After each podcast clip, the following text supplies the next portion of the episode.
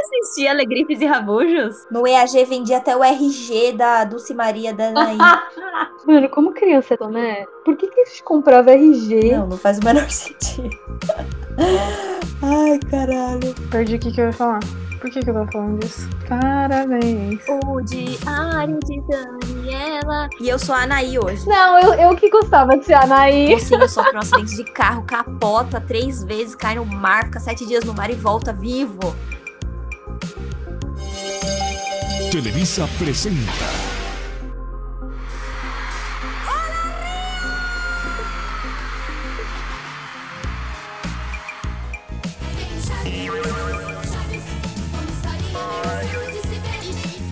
Suas pinturas têm um estilo único e distinto. Sua monocelha se tornou icônica. Se você a viu uma vez, nunca vai confundi-la com mais ninguém. Frida Kahlo. Frida Kahlo, RBD e Chaves. Hoje a gente vai dar continuidade na série Fora do Eixo, que para quem não ouviu o episódio 4, é uma série em que a gente fala de culturas não hegemônicas do entretenimento. O nosso primeiro episódio foi sobre a Coreia do Sul e hoje a gente vai falar sobre o México. Meu nome é Débora Eu sou a Luma. Eu sou a Vitória e esse é o podcast O que tem a ver. Queria dizer que a gente vai falar de RBD, só que ninguém aqui, além de mim, assistia a novela, nem ouvia a RBD, o que eu acho um absurdo. A Luma assistia Chaves. Não, com orgulho. Zé. Como assim vocês não assistiam Chaves? Achava chato? Como assim? Eu tenho um amigo que fala que Chaves era tão legal, mas que no episódio que eles vão pra Acapulco é muito triste porque o Chaves fica, fica, fica, fica na casa, né? É é só isso que eu sei sobre Chaves também. Além da memória ser péssima, eu era nova, então, tipo assim, mano, dava risada, pá, lembro de algumas coisas, mas eu não lembro, tipo, o episódio que aconteceu tal coisa. Gente, era um negócio que passava lá a tal hora da tarde e eu tava lá brincando e vendo, entendeu? Tipo, não era.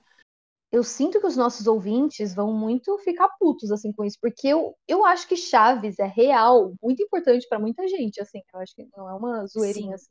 Pois é, Muita pra, gente pra mim é. acompanhava. É. Só que eu não lembro das coisas, tipo, Rola, muito rola um sentimental com Chaves. Sim. Exato. Até porque é tão antigo, tipo assim, não é na- da idade, quando a gente era criança, não era pra estar passando na TV, tipo, já é, já era antigo naquela época, né? Aham. Não, é, aqui tá falando, eu tô vendo um- uma matéria aqui que tá falando que foi exibido por mais de 30 anos pelo SBT. 36 anos. né? Mas a gente tá aqui pra falar do México hoje. Esse país maravilhoso da América Latina. Que a Tá gente sabe um total de cinco Estados coisas. Unidos. É, nós, temos, nós sabemos um total de cinco coisas, mas assim, vamos, vamos problematizar isso aí também. É. Apesar do México estar super colado nos Estados Unidos, fazer parte do hemisfério norte, né? Fazer parte da América do Norte. É, é o que a gente já falou sobre a Coreia. É o que a Luma falou sobre a Coreia do Sul no episódio passado. Assim, nunca será. Nunca será Ocidente. Uhum. Tem muitas, muitas provas que confirmam esse fato, né? De que nunca será e os Estados Unidos nunca vai deixar ser o vizinho querido. E assim, esse nunca será não é negativo, não, tá, gente? É, eu acho que, inclusive, um dos motivos de fazer essa série é pra gente olhar com outros olhos pra, pra essa dinâmica que a gente tem globalmente, né? E, e valorizar o que deixa de ser valorizado muitas vezes, né? Quando eu brinquei que a gente sabe um total de cinco coisas sobre o México, acho que tem uma série de questões pra gente falar sobre isso, né? Inclusive, uma delas acho que é a falta de pertencimento latino que nós brasileiros temos. É, e também como o México acaba sendo muito estereotipado. E aí, quando a gente lembra de México, a gente lembra tipo, de comida mexicana. De RBD, de Chaves, do muro da, entre México e Estados Unidos e esse tipo de coisa, né? Só para contextualizar, então, né? A colonização do México foi feita pelos espanhóis lá no século XV, XVI. É, eles dizimaram a população indígena que tinha lá, mas que ainda permanece firme e forte. Óbvio, igual o Brasil e outros países que também sofreram colonização, rolou hierarquia entre os colonizados e os colonizadores, né? Tem um cara que chama Eduard Telles que fala de uma pigmentocracia no México que dependendo da cor da sua pele, você tinha maior ou menor chance de ascender. É óbvio que isso permanece até hoje com o racismo, que também está aí na América Latina inteira, inclusive. Mas que não só isso, assim, a população mexicana é, resistiu contra não só esse ideal do colonizador, mas também é, se, se orgulha e afirma constantemente uma cultura raiz, uma cultura mais originária, que compete com, com a cultura hegemônica a todo tempo. É, eu acho que quando a gente também para para analisar, mesmo que superficialmente, como a gente está fazendo aqui, né? O México, né, dá para notar também que, como nos outros países da América Latina, criou essa elite que, além da divisão de classe, também se dá pela divisão da raça, né? Então, digamos que essa reivindicação da cultura originária, a gente pode pensar que ela vem muito mais forte dessa camada que está sendo mais inferiorizada nessa, nessa hierarquia que se forma depois da colonização, né? E que essa elite ela vai se espelhar muito nos Estados Unidos e na Europa, como é, eu acho que dá para relacionar muito bem o que acontece aqui, né? Quando a gente se depara com esse retrato da elite mexicana, a gente também vê que ela pode ser racista, ainda que ela tenha várias raízes e características que a diferenciam, né, é, dos Estados Unidos e da Europa, ela busca se aproximar, né? Não, eu lembrei aqui porque a Flórida é um estado que fica no sul dos Estados Unidos, que é muito perto do México, e tem muitos mexicanos e latinos e imigrantes. E é um estado que geralmente vota com, com os republicanos. É um estado que vota com, com, com políticos que, que, que têm políticas antimigratórias. E por que isso, né? Porque não sei explicar, mas assim, eles já estão lá, eles já garantiram deles, então os brother latino que, que fiquem de fora. Muito louco pensar isso. Aí de brasileiro era o que eu esperava mesmo.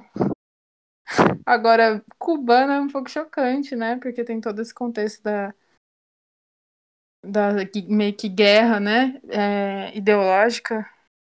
O Arizona também tradicionalmente votava nos republicanos, não é?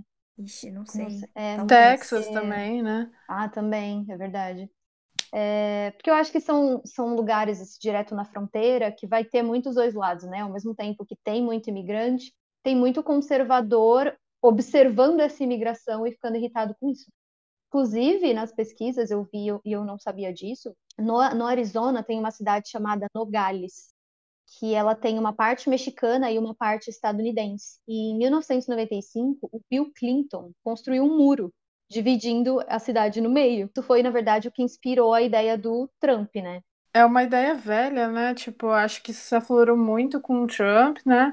Mas é uma ideia velha esse lance de construir um muro e tal, né? De ter essa barreira, essa fronteira física também. E uma coisa que a gente já falou, né, no outro episódio, no primeiro episódio da série, esses países centrais, os mais ricos da Europa, América do Norte, eles tentam impedir de qualquer jeito que os países latinos, asiáticos, africanos ganhem espaço não só na cena do entretenimento, mas o muro é uma prova disso, né? Tipo, é a materialização desse impedimento que não, não leva em conta só cultura e arte, que, que a gente curte falar aqui, mas é sobre não permitir esses países que esses países se desenvolvam economicamente, politicamente, que não têm o direito de serem independentes, porque os Estados Unidos é imperialista, então ele sempre vai querer, né, meter o bedelho onde não foi chamado, que as pessoas não têm o direito de migrar, etc., porque na, na verdade a riqueza não é para ser dividida, mas concentrada. Então, vamos construir muros para que se concentre cada vez mais.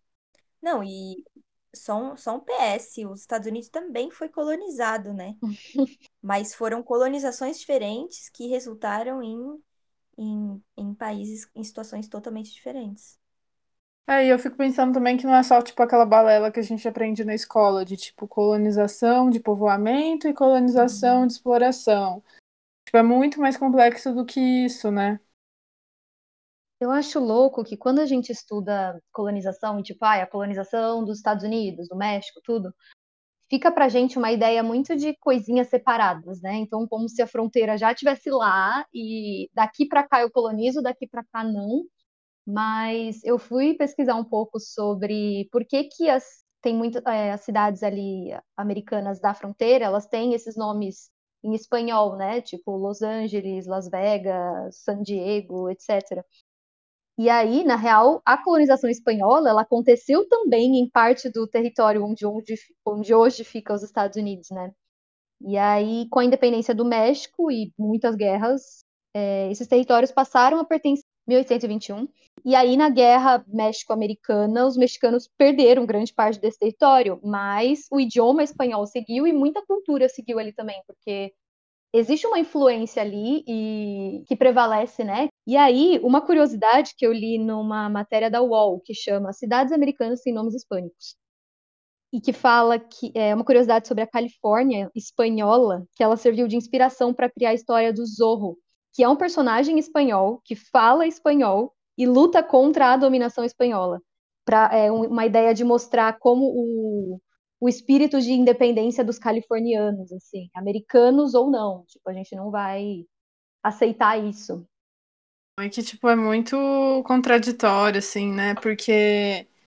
E hipócrita, de certa forma, né? Porque é como essa doutrina moral, né? Tipo, ah, não, a gente não aceita dominação. A gente vai dominar Tipo, a gente mesmo vai dominar, entendeu? Uhum. Tipo aquela coisa que até hoje acontece, né? Tipo, o neoliberalismo falar, ai, vamos fazer isso para o seu bem, saca?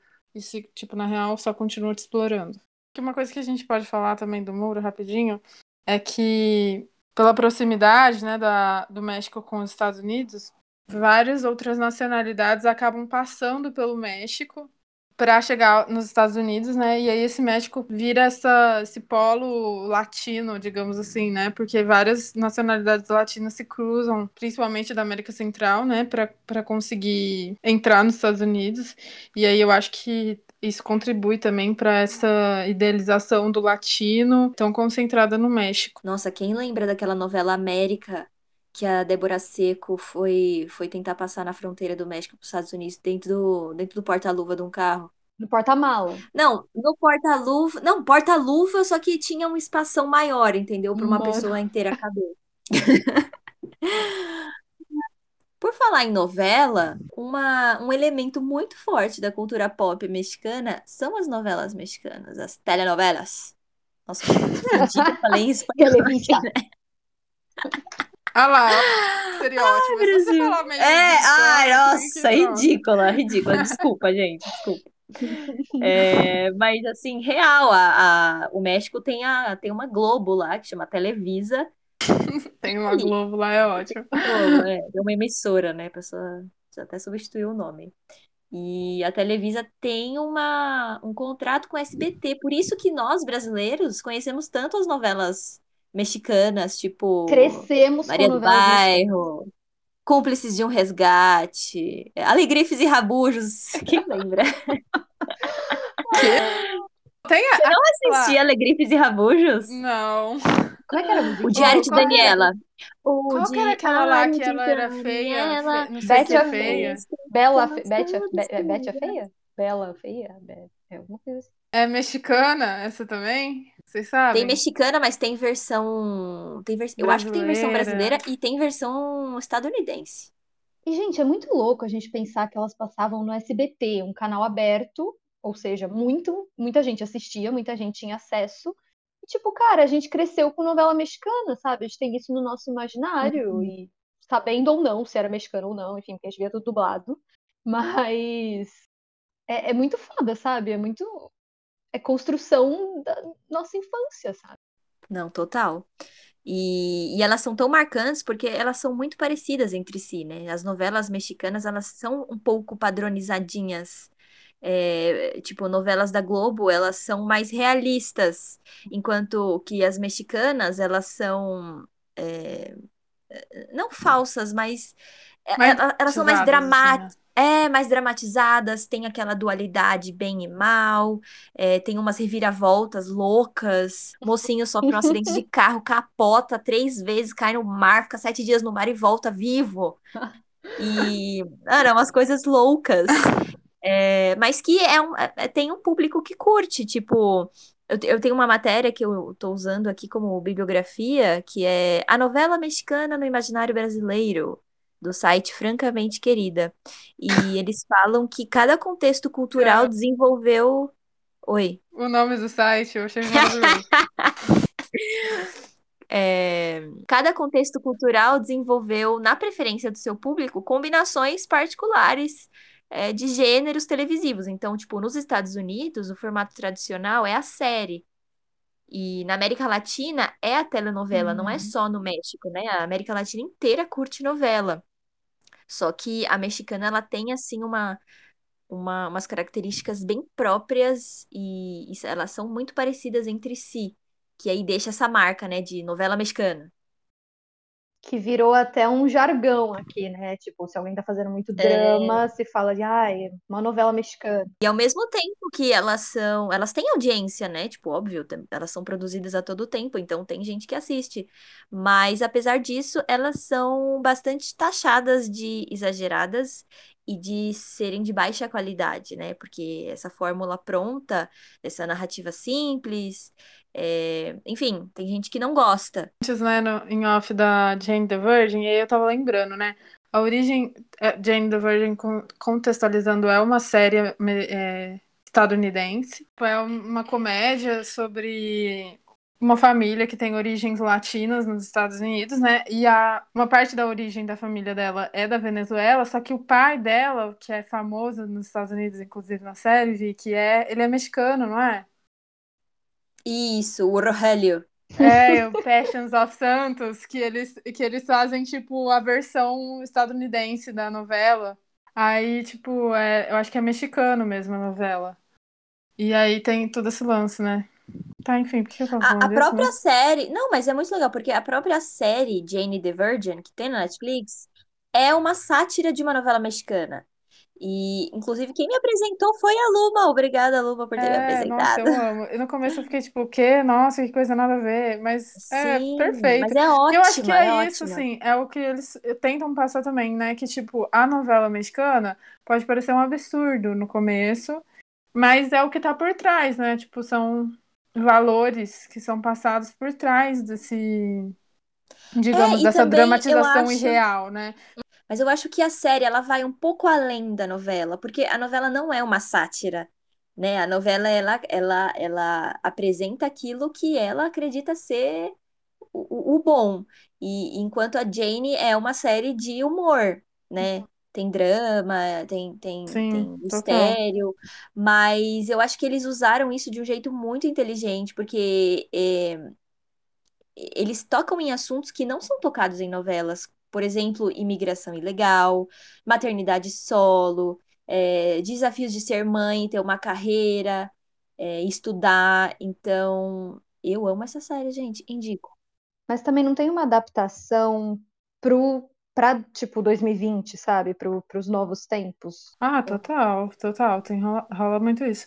Mas eu- eu- até na própria série, tipo, elas a, a família assiste junto as telenovelas, né? Uhum. E aí uma coisa que se que passa, que elas passam é é, é é muito além de um roteiro maluco, sabe? É essa união de valores que, tipo, regem muita coisa na sociedade latina, né? É, então, tipo, a própria série realça isso, né? Não que ela seja isso, mas ela acaba passando, tipo, gente, vamos parar de ridicularizar, sabe, a novela mexicana, porque ela é importante e tal. Hum. Não, e também, assim, uma coisa que, que tem que respeitar, porque o padrão da produção é muito diferente do, do padrão da, da- do Projac. É, o orçamento é muito menor, é, o elenco é muito menor, a locação é, é muito restrita. Então, assim, eles fazem milagre com o que eles conseguem e é um, é um ícone do, da cultura pop do país. Tem que respeitar. Tipo, RBD começou a ter depois um, um orçamento muito alto, né, velho? Porque Não, Nossa, e, sim. e na verdade, ficou muito desde, famoso, né? desde o início, o- a novela Rebelde, ela já é feita, eu acho que já se pensando um, um padrão, não sei, de, de exportação, não sei, Mas ela, completamente, né? é, ela já não, ela não chega tão bobinha assim. Ela tem questões, porque, principalmente porque ela é voltada para um público muito jovem. Então eu acho que as coisas bobinhas, entre aspas, são mais até por isso do que por conta da, da produção, sabe? Mas é uma, é uma, é uma novela que foi gigante, né? E eu acho que foi o maior sucesso da, da Televisa até hoje. E ela tem mais de 400 capítulos, ela durou muito, foi exportada para muitos países, alguma até sabe citar todos. Muito. É, eu tô aqui com uma lista porque eu fiquei muito impressionada, né? Tipo, ó, aqui tá falando que ele, o RBD já quebrou recorde em, na, em rádio, né? Nos países França, Japão, Polônia, Itália, Estados Unidos, Canadá, China, Índia, Tailândia, Austrália e, claro, o Brasil, né? Então é tipo muito, muito, muito. Gente, quem lembra do inteiro, show que né? eles fizeram No Extra. supermercado extra, Mano. que morreu pessoas Sim. pisoteadas de tanta gente que tinha. E aí é isso, tipo, eles não Nossa, tinham- Gente, que horror. Foi a primeira vez que eles vieram pro Brasil e eles não tinham noção da dimensão, assim. E aí foi no estacionamento do mercado o show. E de graça. De graça esse show? Foi de graça. Mano, eu conheço essa ideia. Nossa, lógico o que ia morrer, produtor. gente. O brasileiro não tem limite, né, velho? E aí lotou de gente. graça. Eu acho que eles conseguiram cantar, sei lá, duas músicas, três músicas, sei lá, e deu ruim. E aí depois, quando eles voltaram, já foi no Morumbi, tipo, outro rolê, sabe? Ô, Não, amiga, mano, você tava falando. Sim. Ô, Deb, você tava falando da. é, de já ser meio pensado para exportação, né? E aí uma coisa que me chamou a atenção é. Qual que é o nome da atriz da Mia? Anaí. Anaí. Anaí. Olha esse nome, né? Anaí. E qual que é o nome da personagem? Mia. Tipo, mano, é uma coisa que é muito fácil, Colucci, entendeu? De ser falada. italiana. Sim. Mia Colucci. Sim, a outra chama Sabe, Roberta, tipo, Diego, sabe? Roberta, é, são É. nomes assim que, tipo, ainda são latinos, óbvio, mas é aquela coisa também que a gente tava falando das bandas K-pop, sabe? Que o título é normalmente uma sigla, porque aí vai ser o título da banda, né? O nome da banda. É tipo um- uma sigla, porque vai ser mais fácil de ser traduzida para outros países e tal, né? Sim. é, Então tem muito isso, né? eu tava lendo uma, um artigo que chama Que há aí detrás da RBD, que uma análise da marca Rebelde como Love Mark, que relaciona a novela com o conceito de Love Mark, que é um conceito desenvolvido pelo Kevin Marks, que fala de marcas que se sustentam porque elas já criaram um elo emocional com seus consumidores. Isso faz com que eles se mantenham leais à marca e até transmitam a mensagem da marca para outras pessoas. Então, elas não vendem só o produto, mas uma experiência de compra de algo que a pessoa ama. Tipo, as pessoas falam sobre Rebelde até hoje, sabe? Eles foram fazer uma live de, de retorno, não é retorno, é tipo de reu- re- reunião assim entre eles e bombou. As pessoas têm fã-clube ainda, porque isso se mantém porque Rebelde, a marca Rebelde, fez parte da pré-adolescência de uma geração que traz aí sensação de nostalgia, de lembrança, de memória, e as pessoas querem manter isso vivo, sabe? Então existe um, um apelo ali afetivo muito forte, assim, que, que se construiu e que se mantém até hoje, assim. A novela já acabou há 12 anos. Aliás, a banda já acabou há 12 anos, a novela há muito mais tempo. Tentando relacionar um pouco com Chaves, né? Eu tava lendo uma matéria do El País que chama Porque Chaves é uma série mortal no Brasil. E aí, um, um dos lances, assim, tipo, que parece que foi decisivo, sabe, para esse sucesso, é que a dublagem foi muito boa. Então, tipo, a dublagem é, faz com que se relacione, tipo, as questões do próprio país, né? Então, tipo, é, a dublagem fez com que as piadas fizessem muito sentido aqui pro, pro Brasil, né? Então, é, tem esse lance também, né, que pode ser um- uma coisa da exportação que, tipo, você pode deixar meio livre, né, é, na dublagem para que faça um diálogo que faça mais sentido para o país que está assistindo, né? Total, e a gente que, sei lá, simplesmente ligava o SBT e tava passando, nem tipo. as- claro que sabia que não era brasileiro tudo, mas não, não era uma questão, sabe? De ficar pensando de, ah, você isso. é, É. E por causa da dublagem. E acho que isso, de alguma forma, é, é bizarro, né? Como, tipo, o México tá super distante, tá muito mais próximo dos Estados Unidos, e ainda assim é muito mais parecido com, tanto economicamente, politicamente, culturalmente, com o Brasil, do que com os Estados Unidos, né? Sim. E no caso do Rebelde, eu acho que se relaciona muito porque ela vai falar sobre estudantes, né? E, e, estudantes com personalidades muito diferentes. Então, de alguma forma, os jovens, os pré-adolescentes estavam assistindo, conseguia se relacionar com, com, alguém, pelo menos, sabe? Era muita gente no, naquela escola. Óbvio que tem os principais, mas tinha muitas personalidades com histórias assim desenvolvidas, sabe? Não, não era aquela coisa centrada só no protagonista. Cada um tinha sua história e era uma galera, sabe? E para quem não sabe, assim, é melhor contextualizar um pouco para quem nunca assistiu. Rebelde foi inspirada, na verdade, num seriado argentino chamado Rebelde Way, que é inclusive da mesma autora de Tiquititas. Foi rolou uma adaptação para o México, né, com algumas mudanças e explodiu. Mas a história da novela gira em torno de estudantes de um colégio de elite mexicano chamado Elite Way School aí os Estados Unidos, que é tudo filhinho de papai ou bolsista. E aí a convivência entre esses jovens de mundos diferentes e personalidades extremas, em especial seis deles, que dentro da novela formam uma banda chamada RBD, e aí a banda se expande para além da novela.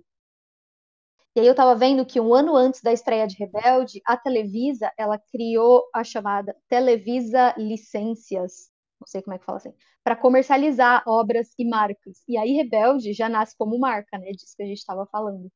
E aí eles ditam moda entre adolescente, as roupas, as gravatinhas que eles usam lá, os acessórios, é, vende CD, vende box com as temporadas da novela, pôster, caderno adesivo, RG, RG colcha de cama, calcinha, sabe? É muita coisa só, só em 2017 movimentou cerca de 200 milhões em produtos, só aqui no Brasil, assim.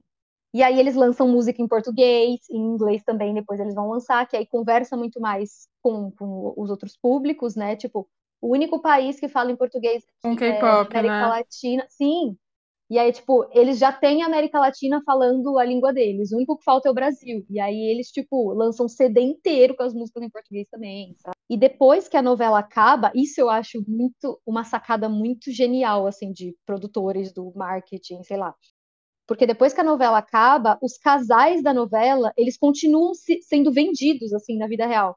Então vira uma grande mistura de ficção com realidade. Tipo, a galera se beija em show, os fãs piram. E eles fizeram uma série chamada RBD La Família. Era mostrando o cotidiano da banda como se fosse um reality show, só que totalmente roteirizado, assim, com os dramas entre os casais da novela, pro público criar a fanfic mesmo, sabe? Eu tô chocada. Sim, cara. Eles criaram a fanfic. Aham, criaram a fanfic na vida, assim. E o que alimentou a novela muito, né? Porque a banda continuou bastante tempo depois da novela. Só que ela, a novela seguia vivíssima, assim. E é bom falar que, assim, o México não é só conhecido pelas telenovelas nesse, nesse âmbito mais audiovisual. É, ele, o México está entrando bastante no Oscar nos últimos anos. É, se eu não me engano, Roma ganhou. Ganhou o quê? Melhor filme Sim. de língua Estrangeiro. estrangeira? Como? é? Isso. Melhor filme estrangeiro, que é do Afonso Cuarón, é, que tá na Netflix. É, que mais? Cinco dos últimos seis prêmios de melhor diretor foram para diretores mexicanos, assim. Então, para além de melhor filme ou melhor filme estrangeiro, tem uma galera aí ganhando direção. Depois do melhor filme, é a segunda o prêmio mais importante, assim. Alejandro Inarritu, que é o do Birdman, é o diretor do Birdman e do Regresso. O Guilherme Del Toro, que é o da Forma d'Água, que já tinha feito o Labirinto do Fauno, e agora o Cuarón. E aí lá eles são até chamados de os três irmãos, assim, porque eles estão representando o México ali há, há muito tempo, há um bom tempo, e com filmes de muito sucesso, né? Filmes muito grandiosos em Hollywood. Só uma curiosidade que eu quero, que não tem nada a ver, gente. O Afonso Cuarón dirigiu Harry Potter e O Prisioneiro de Azkaban. Verdade. Desculpa, eu falei que era três irmãos, é três amigos que eles são conhecidos. Mas, tipo, além também é, desse lance audiovisual, né?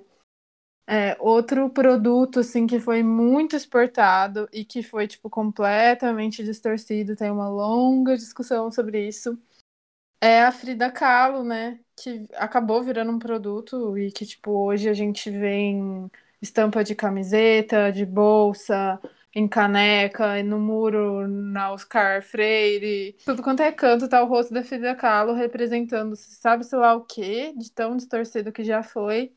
E eu acho que é um exemplo perfeito do que, que a indústria cultural pode fazer e de como se distorce, tipo, toda uma cultura mexicana para ser simplificada é, e para ser tirada do seu contexto, né?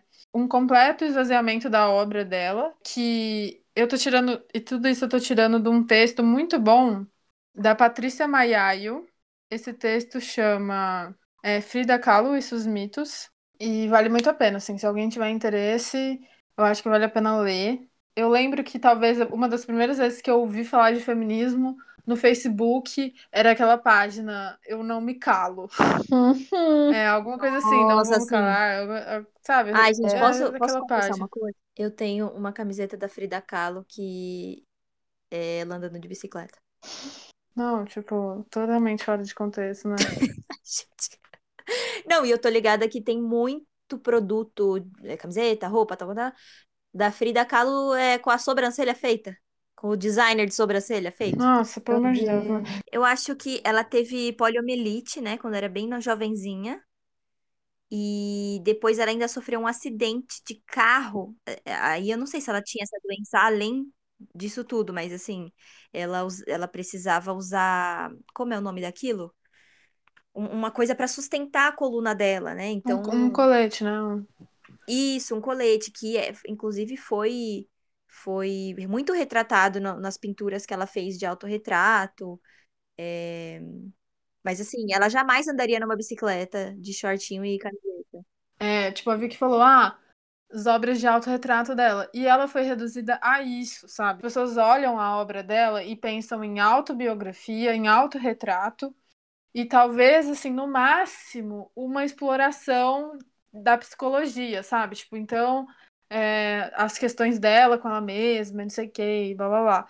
Sendo que, tipo assim, ela viveu num momento social, num momento político, social muito é, conflituoso e muito forte, e ela teve posicionamentos muito específicos é, nesse contexto, né?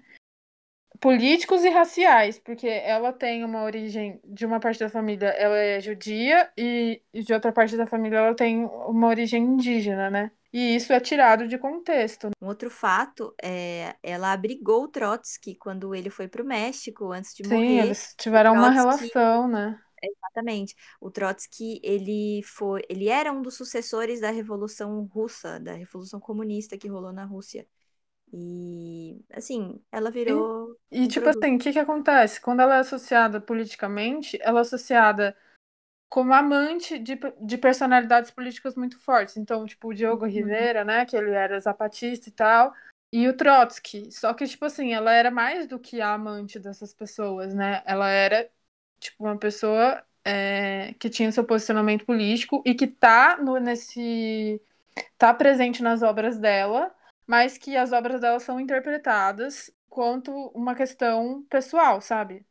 Não é, é, elas não são interpretadas na, na sua potencialidade política, elas são interpretadas na sua potencialidade pessoal, nessa esfera doméstica também, nessa esfera privada, que a mulher artista também sempre foi associada, né?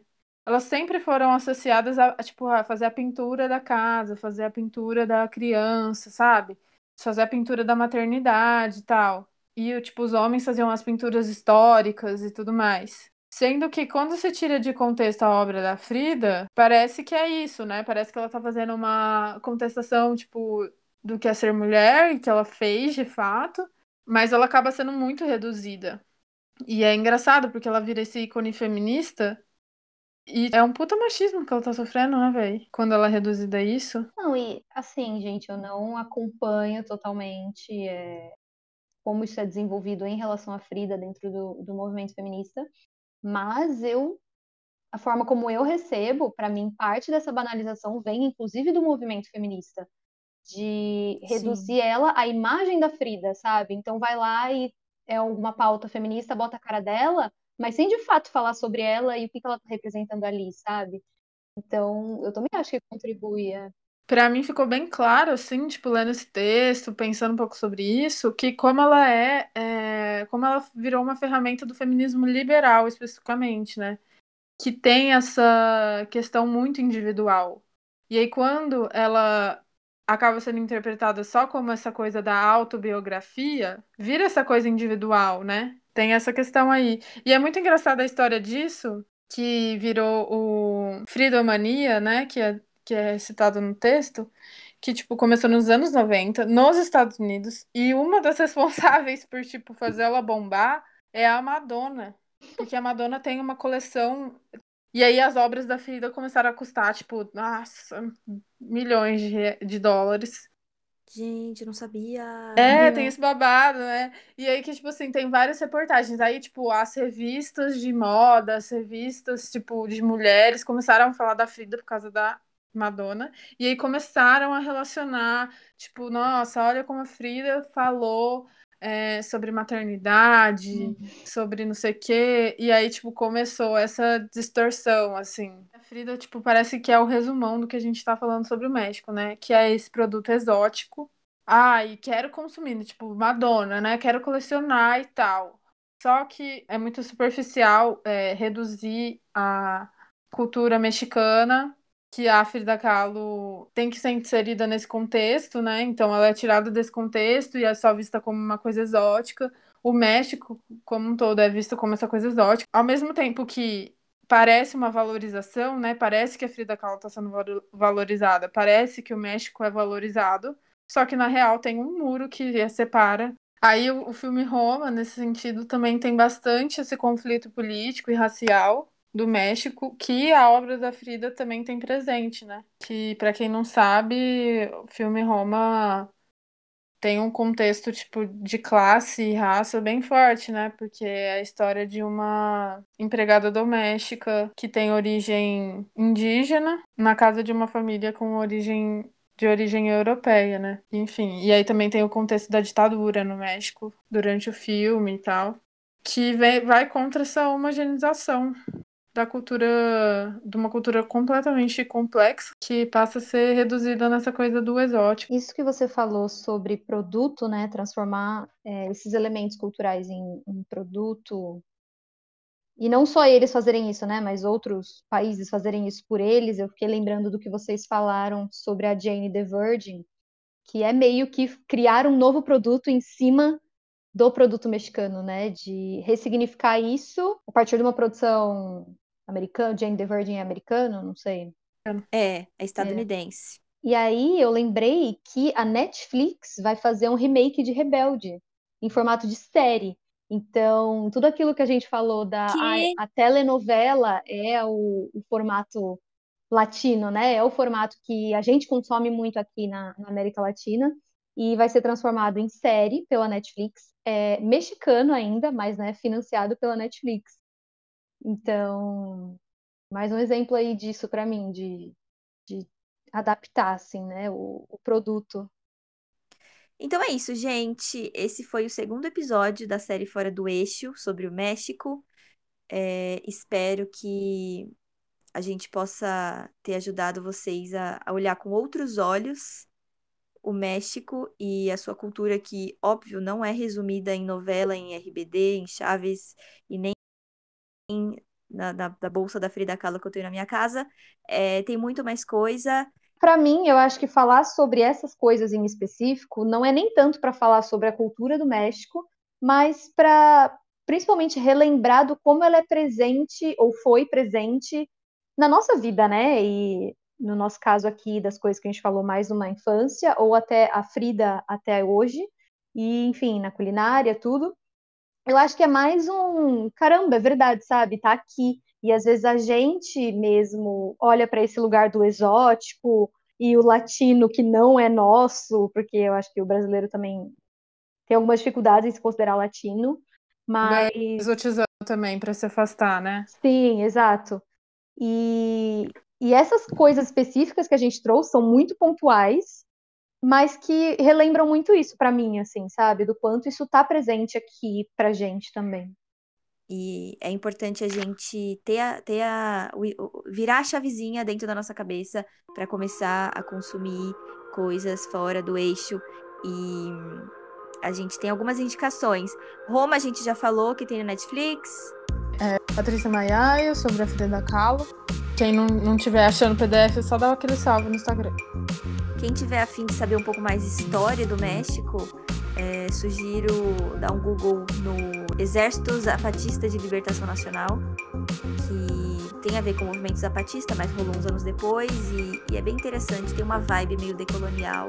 É, eu tenho uma indicação que eu não assisti, mas que veio, na verdade, de um texto que eu li para discussão, que chama México Revida: Críticas ao Imperialismo dos Estados Unidos em Machete, que é um filme. É, foi escrito pelo Rodrigo Aparecido de Araújo Pedroso, o texto. E o que ele fala é basicamente que esse filme ele inverte alguns valores, assim. É, é um filme meio desce de jornada do herói, meio sanguinário, assim, meio Tarantino. Só que invertido, assim, o inimigo é o homem branco americano e o herói é um mexicano. É um texto bem legal, assim, que ele vai falar não só sobre o filme, mas ele expande para falar sobre cineastas que são chamados por eles lá de chicanos, que são cidadãos americanos, mas com origem mexicana e que se inserem na indústria hollywoodiana. assim. Então, vale a pena esse texto também. A gente deixa os links sempre no durante essa semana, né? Durante a semana de divulgação. A gente deixa os links no Instagram também. É, mas se você estiver ouvindo depois, é só entrar em contato com a gente que a gente pode disponibilizar os links. Tem uma recomendação muito boa também, chamada Rebelde. Mentira. E, aproveitando a onda de recomendação, recomende este episódio para três amigos para ajudar a gente. Não, não é brincadeira não. É sério, É sério. tá bom? Nosso Instagram e nosso Twitter é arroba o que tem a ver pode. E nosso e-mail é o que tem a ver pode, arroba gmail.com. Beijos.